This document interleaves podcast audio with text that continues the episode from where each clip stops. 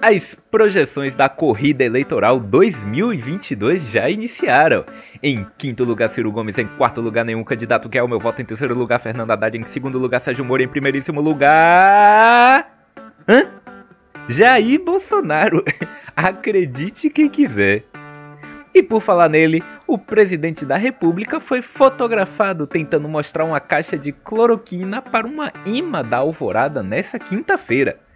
Nas redes sociais, teorias sobre Bolsonaro ser o novo doutor Dolittle começaram a aparecer, mas foram descartadas após o animal não lhe dar atenção. Em Salvador, eu sei, eu sei que você está programando um rolezinho no Shopping Lapa no Piedade. Vai a uma Avenida 7, talvez um shopping da Bahia? E de brinde, sem devolução, você já está concorrendo a um sorteio de coronavírus. É, marque os amigos, compartilhem. Mas, como diriam meus avós, quem vai é coelho. Debochados, né? Eu sou Cristiano Sales e com vocês o Deboche, seu podcast de notícias que toca nas suas feridas. No Brasil, você sabia que se as eleições para a presidência ocorressem hoje, Jair Bolsonaro seria reeleito? é, e olhe que ele está enfrentando o juiz Sérgio Moro, que pode ter como vice o Luiz Mandetta, e tem também o Luciano Huck, que deve ter projetos irados como, sei lá, o Bolsa Lar Docilar ou o Auxílio Lata Velha. Ficou massa, hein? Patente pendente. Segundo o Instituto Paraná Pesquisas, mesmo com os rivais, Bolsonaro lidera o pódio com 29% do eleitorado. E eu achando que os perfis do Twitter que apoiavam eles eram uns bots, uns robôs. Lembrando que o Instituto não levou em conta a candidatura do Cabo Daciolo, que eu não sei por que não está lá. Porque essa candidatura deve desbalancear por completo a corrida. Glória! Ainda no país, a cidade de São Paulo adiou o Corona Fest. É, festa nacional que é mais conhecida por aqui como Carnaval de 2021. O prefeito da capital paulista, Bruno Covas, anunciou nesta sexta-feira que os desfiles das escolas de samba e blocos de rua não acontecerão mais em fevereiro, podendo ocorrer entre maio e junho. Então, vamos à nota final de tudo isso. Acadêmicos de São Paulo.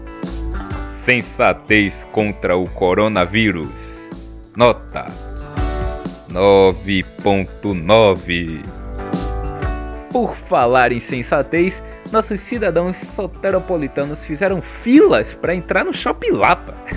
É sério isso? É saudade? Não é possível. Enfim, se o povo já está se aglomerando para matar a saudade daquele rolezinho nos shoppings, imagina a maravilha que vai ser o carnaval em junho do próximo ano já consigo até imaginar o canário do trio. O Covid tá chegando, chegando, embrasando, chegando, embrasando, chegando, embrasando. O Covid tá aí, o Covid tá aí. No mundo, os Estados Unidos fizeram um acordo para comprar 100 milhões de doses da possível vacina contra o coronavírus, enquanto nós estamos preocupados se vai ter ou não carnaval pagando mais de 9 bilhões em uma vacina que nem sabe se vai funcionar, o lote permite que apenas um sexto da população americana esteja imune, entre aspas, ao coronavírus. Porque, além de cara, a dosagem é dupla.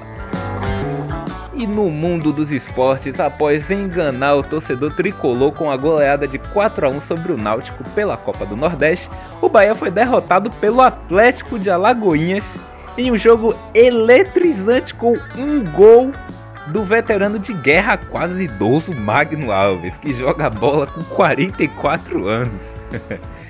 Já o Vitória vem com resultados incríveis de empate contra o Botafogo PB, que acabou no 1 a 1 pela Copa do Nordeste, e outro resultado sensacional pelo Campeonato Baiano contra o Bahia de Feira, de iguais 1 a 1. Resultados impecáveis. Bom, você aí, você mesmo, você que não gosta de ver jornal, agora dá pra ouvir o jornal e ficar inteirado do que rolou na semana. Aqui é Cristiano Sales e esse foi o seu deboche, seu podcast de notícias que toca nas suas feridas com as principais informações da semana. Fontes retiradas de Folha de São Paulo, G1, Correio, Globoesporte.com e Portal R7.